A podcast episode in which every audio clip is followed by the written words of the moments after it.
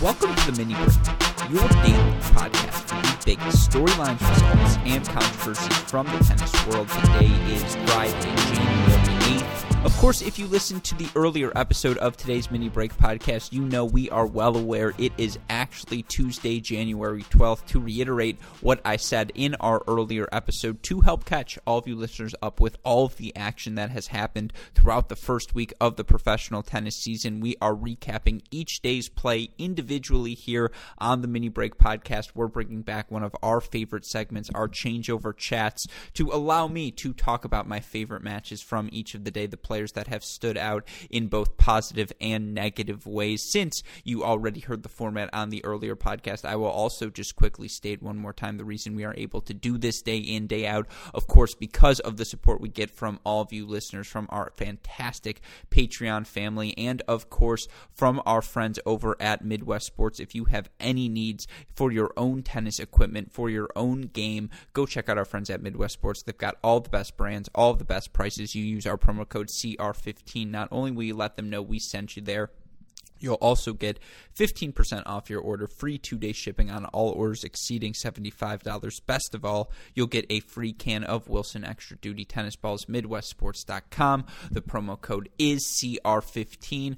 Okay, I want to once again start this episode in Abu Dhabi because, and I will do more research for all of you later in the week. I can't imagine we have ever had an opening event of the WTA season feature this loaded of a draw. I mean, you have what? I think it's like 12 top 25 players in the world were all in the draw to start the event. Now, of course, there have been off court things that have happened, a couple of players testing positive for COVID 19, how that impacts not only this tournament, but of course, what we see in Australia is something we will talk about later in the week and much more frequently in the build up as we get closer to the 2021 Australian Open.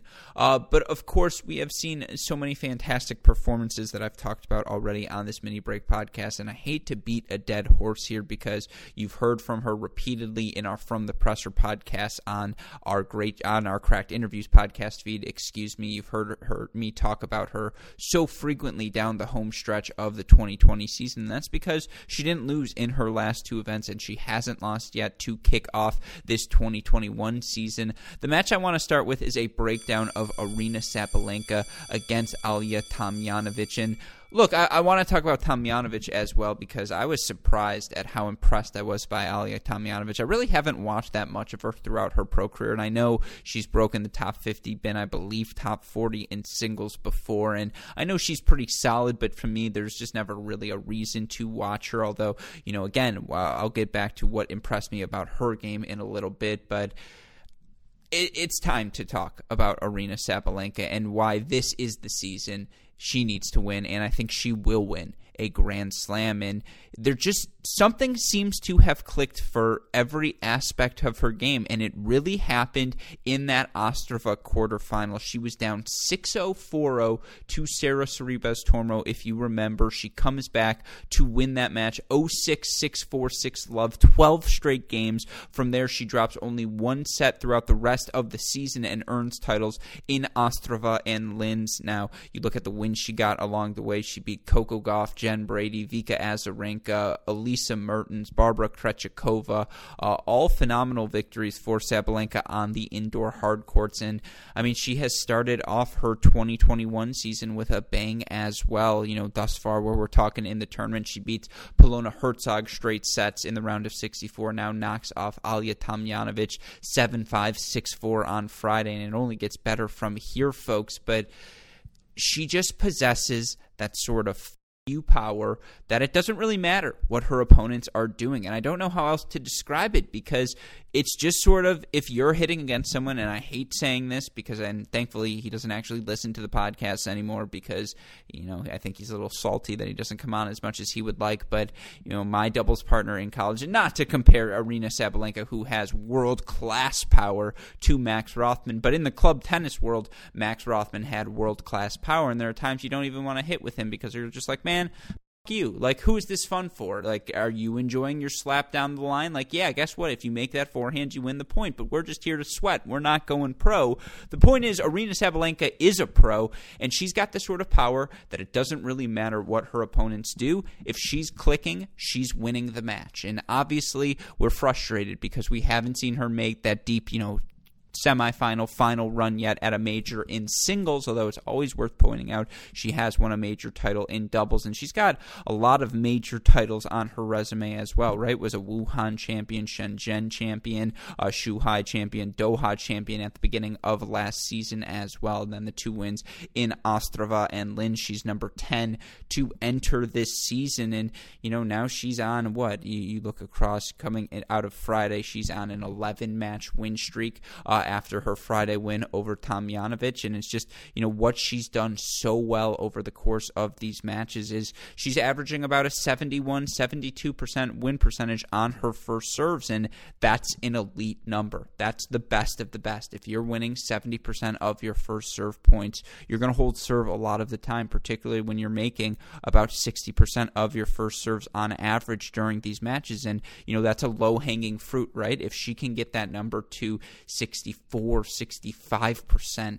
It will do wonders for just how much easier her matches will become. And against uh, Tomljanovic, you know, her first serve percentage in this match for Sabalenka wasn't outstanding. She was at 67% during the match, but that's where you want to be. That's solid for her. She wins 61% of her first serve points, only 48% of her second serve points, but she holds Tomljanovic to 9 of 24 on the Tomljanovic second serve. And, you know, when I talk about that FU power, there's a just I always turn to Andre Rublev as the male example. There's just a ferociousness in every Aryna Sabalenka swing. She's looking to hit the cover off the ball. She's looking to take control of the rally. Of course, she's a doubles Grand Slam champion. I mentioned that again because she's really proficient moving forward to the net. She's a really powerful north south mover. I think an elite north south mover getting from the baseline to the net. Now, laterally, I think she's also very good considering the power she has, considering she doesn't have, you know, the typical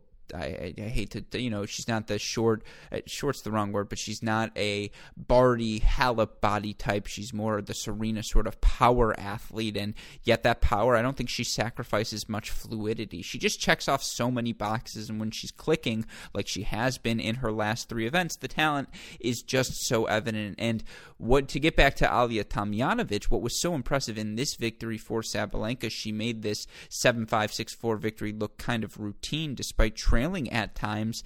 You know, Tomljanovic, it's Garbine Muguruza light. Uh, you know, I think Tomljanovic now, and you look for her, she, I believe, is 27 years old, currently ranked number 68 in the world. Uh, she does a lot of things really well for Tomljanovic. You know, 5 foot 11, uses that length, a very good athlete, fluid athlete around the court uh, can produce power when in the outer thirds. And you look for her, the things she's gotten better at. Her first serve win percentage has continued to improve. You know, she was 51% a few years ago. She's gotten that number up to 61, 64, 66.5% over these past few seasons now. Her first serve percentage is not where it needs to be, and that's why she's not an elite of the elite player because she's under 50, uh, under 60% on average of her first serves in. That second serve does hang up at times, and that was the ball Sabalenka, as I mentioned, capitalized on in this match, was able to take control of so many points, was able to break Tomljanovic six of times on 13 attempts versus only getting broken three times on nine different attempts uh, because she was just able to take control of points. She was the one more frequently moving to the net. Now, Tomljanovic did a really good job of taking her chances of win in the outer thirds, also using that space to get Sabalenka stretched and not allow her to tee off on the ball as she's done such a good job of doing. And I actually really think Ajla Tomljanovic, who struggled with injuries of like when healthy, she's a really really special player. I mean, you look for Tomljanovic, four and eleven is not the best in her last fifty two weeks, but you know you go back to that 20, uh, 2019 season. Tomljanovic was thirty one and twenty nine. In twenty eighteen, she was thirty six and twenty four.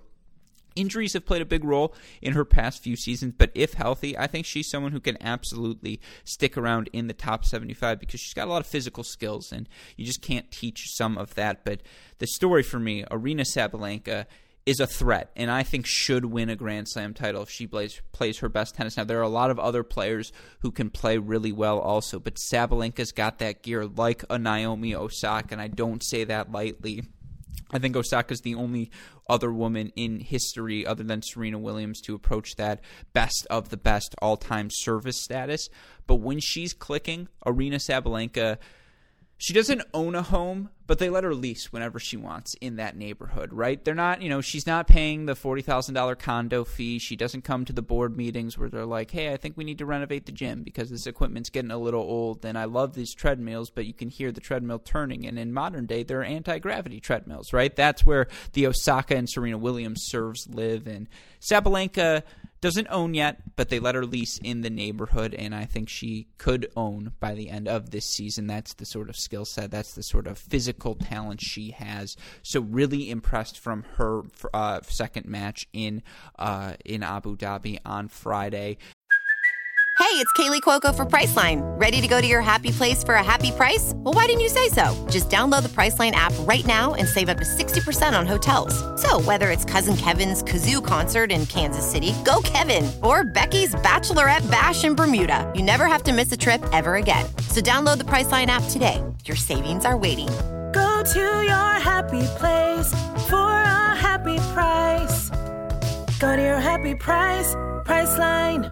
The other performance I want to break down, Yulia Putintseva, who I just think she's just really good. Like in terms of her floor as a player, she just does a lot of things really, really well around the court. And I know I've talked about her a bunch. She's now 19 and 10 in her last 52 weeks of play. You look at who the losses have come to: Halep, Brady, Sakkari, Bencic, Mertens, you know, uh, Kudermetova, Teichmann in Lexington, and we know how good she was during that week of play. Podoroska at Roland Garros. But, I mean, Yulia Putintseva, I, I am a fan. I just think she, first of all, there's, I guess we can talk about the numbers as well. And you just look at her steady progression over the past few seasons. She goes 28 and 24 in 2016 in tour level matches, then 23 and 28, 22 and 23, 31 and 15 last season, as I mentioned, 17 and 11.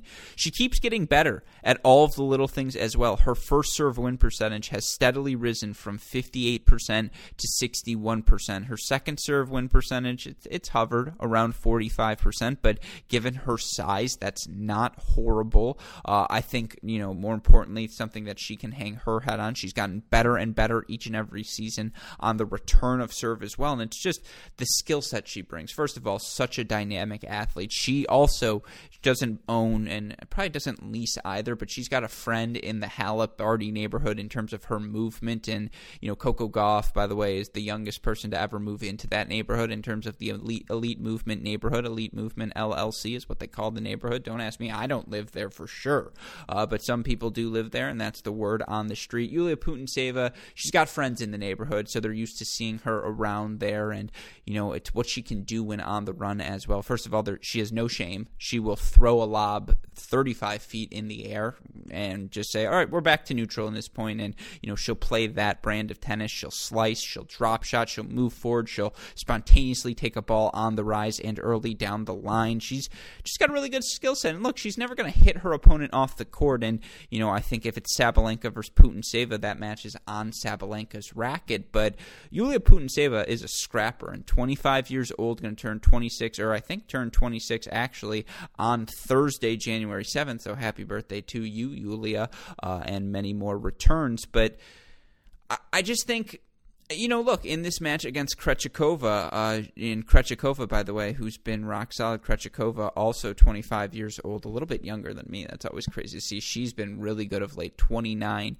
uh, 21 and nine in her last 52 weeks of singles action. She's of course such an accomplished doubles player already as well, but currently number 65 in the singles rankings. The things you like to see from her, again, how effective she's been on that first serve. She's jumped from 57% to 67% over the past three seasons in terms of first serve win percentage. She's gotten her first serve in percentage above that 60% number as well. She continues to get better as a returner.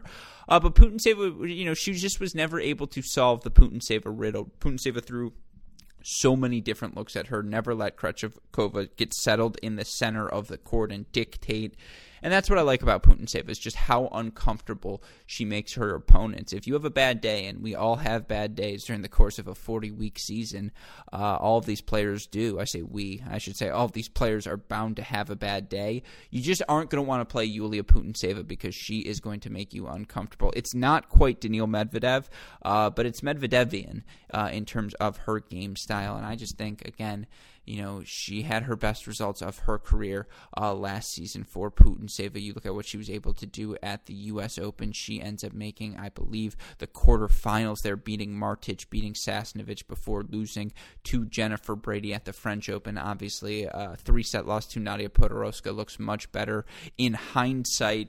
Uh, but I think Yulia Putintseva is going to keep rocking and rolling during this 2021 season. I expect her to solidify her place in the top 30 because, again, she can just throw so many different looks at her opponents, and that just makes her such a dangerous out. So look forward to uh, watching her compete throughout the rest of this season. Those are my two breakdowns from Friday's action. I want to quickly talk about everything else, give a few other notes who impressed me, who did not on the day. I mentioned this in the earlier podcast, but Sara Sorribes Tormo is just a tough out, folks. I mean, a really nice three set win for her over Bernarda Pera. She just Great mover, uh, nice variety with the backhand slice. Very disciplined about taking balls early. Just going to keep you uncomfortable the entire match. And Bernarda Pera fought and scrapped, and it's another close three set loss for Bernarda Pera. She's had so many of them over the past 18 months, but it's a great win for Sorribes Tormo. A really nice win uh, for Paula Badosa Gibert as well, four and four over Alize Cornet. Your other wins on the day in terms of the seeds who advanced, Sonia Kenin, and we haven't talked about this yet. What happened to Kirsten Flipkens? The fact that her ankle got just fractured or what, whatever it may be, severely sprained, just significantly damaged on one of those little court sideline banners, uh, sponsorship banners. Why those are on the court befuddles all of us. I mean, the fact that even one player has gotten injured on it, get them out of there. There's plenty of other space in a tennis arena to sell that sponsorship to, to make it visible to uh, the audience watching. So, inexcusable. Uh, obviously, we wish Flipkens nothing but the best. We know she is on, in her recovery path already, but Kenin, you know, was not playing her best tennis. She just hasn't played her best tennis all week in Abu Dhabi. Nevertheless, she finds herself in the round of 16, and we'll talk about her more in a later podcast. Uh, your other seeded winner, Ons Jabeur escapes against Bondarenko to get to the round of 16. She was down big in the first set. Actually ended up fighting back, fighting off set points, getting it 2-5 all, but ends up losing that first set 7-5. Uh, from there, she just kind of did her thing. You know, 5-7, 6-3, 6-2. For Jabeur, she's just so confident right now. And, you know, when you play with a game, a style with that much variety, right, that much spontaneity, you better be confident in your shots because if you're going for a mid rally backhand drop shot on the run, like Ons Jabeur occasionally will do, uh, that takes some chutzpah to try and pull off, and she's able to do it. So I just think the confidence she gained last season, it's going to stick, and she is someone who also should stick in the top 30 of the WTA rankings. You know who's going to work her way there? Veronika Kudermetova, who played a different sport than Bianca Turati in her 2 and 1 win to advance to the round of 16. Your only other winner on the day, uh, Tamara Zidansek. Great follow up to her Jennifer Brady victory by knocking off young Canadian Leylah Fernandez 6 4 6 4. Don't worry about it if you're a Fernandez fan. I mean, she looked great in her first round match, and again, for any 18 year old to be winning WTA 500 matches, she's exactly where she wants to be in terms of her development curve. That was the action in Abu Dhabi. In terms of Delray Beach, some notable results just in terms of the players because they're all people we have spoken to here at Cracked Racquets. You know, Bjorn Fratangelo, I'm telling you, he's going to get back. Maybe not top 100, but top 120 if he can stay healthy this season. He looked so good against Jack Sock and Cary. He looked really good in Orlando as well. And lights out in Delray Beach, 2 and 2 win over Kevin King. Uh, he's going to take on Francis Tiafoe. We'll talk about that match in a later podcast as well. But just, again, such a high floor match to match match. He does a lot of things well on the court. No overwhelming weapon, but just the more well rounded player than Kevin King. So great to see him healthy and back on the court getting a victory. Speaking of Francis Tiafoe, he matches up well with lefties, folks. I'm telling you. And he just worked Donald Young. Again, one of them was playing checkers, the other was playing chess. Francis Tiafoe, the bigger weapons. Young couldn't do much to hurt him. This match was on Tiafoe's racket the whole time. Young played well, but three and four victory for Francis. Your other winners on the day Roberto Quiroz, first, I believe, ATP level win for him, maybe second, over Noah Rubin, six and three for Noah it's tough. There's the, the, lack of weapons is evident, yet he's such a scrapper. Quiroz just had the biggest weapon on the court in his forehand, and it was cutting through that Delray win. So great win for him. Cam Norrie just worked my boy JC Aragone. Norrie was just hitting corners and not missing, and JC played well, but Norrie was just a level better. Norrie was so relentless with his patterns, as great as JC is in terms of his speed. Norrie was there. He was anticipated everything so well, and he just neutralizes everything so well. Uh, so good win for him. Great win for Christian Harrison, who we'll talk about more later. Four and two over Etcheverry. Ditto for Daniel Galan. Four and four over Andre Martin. And finally. Dr. Ivo, he's never going away, folks. 43 years old, still winning ATP matches. He knocks off number seven seed Pablo Andujar in three sets. In Antalya, had a bunch of round of 32 matches that, again, we can't watch because there's no live stream. So just to tell you the results, Berrettini, Fognini, De Minaur, Struff, all seeds that advanced on the day. Your other players making the round of 16, Andreev, Jeremy Chardy, who we will talk about later, Hugo Grenier, Nicola Kuhn, Dimitar Kuzmanov, and Tristan Lamasine, all advancing to the round of 16. And again, we will talk about all of those matches, break down each day's play because there have been a lot of notable storylines, and we owe it to all of you listeners to keep you you apprised on those storylines. So be sure to check out the mini break podcast tomorrow. We will be recapping Saturday, Sunday, and Saturday, Sunday's action in one podcast, Monday, Tuesday's action in another podcast, so that we are all caught up on Thursday to get into Wednesday's actions and then look ahead as Abu Dhabi, Antalya, and Delray Beach all come to a close, I believe, on Wednesday. So be on the lookout for those podcasts on your mini break podcast feed. And of course, we've got other podcasts coming out as well well if you want to hear the state of the union in all things related to the college tennis world in 2021. Go check out the Great Shot podcast, the greatest of all time. Zoo Tennis blog founder Colette Lewis joining me for that conversation. And of course, every day on the GSP, we make our GSP aces of the day. All of you can follow those, excuse me, throughout the season as well as we continue to make those picks alongside our friends at DraftKings. And of course, if you've missed anything from our College Contender Series, Next Gen ATP 2.0 series, our weekly preview, review previews, our deciding point episodes, all of that can be found on the website, crackedracquets.com. You need the more immediate updates Twitter, Instagram, Facebook, YouTube. We are at Cracked Racquets. You want to message me directly, I am at Great Shot Pod. Shout out, as always, to our super producers, Max Fleeger and Daniel Westoff, uh, for the of an editing job they do day in, day out. Shout out as well to our friends at Midwest Sports. Go to MidwestSports.com. Use that promo code CR15 to find all of the best brands, all of the best deals related to all things tennis. But with that in mind, for our wonderful super producers, Fleeter and Westoff, our friends at Midwest Sports, and all of us here at both uh, at both Cracked Racquets and the Tennis Channel Podcast Network, and I suppose at DraftKings as well. I'm your host, Alex Gruskin. You know what we say? That's the break, and we will see you all tomorrow. Thanks, everyone one.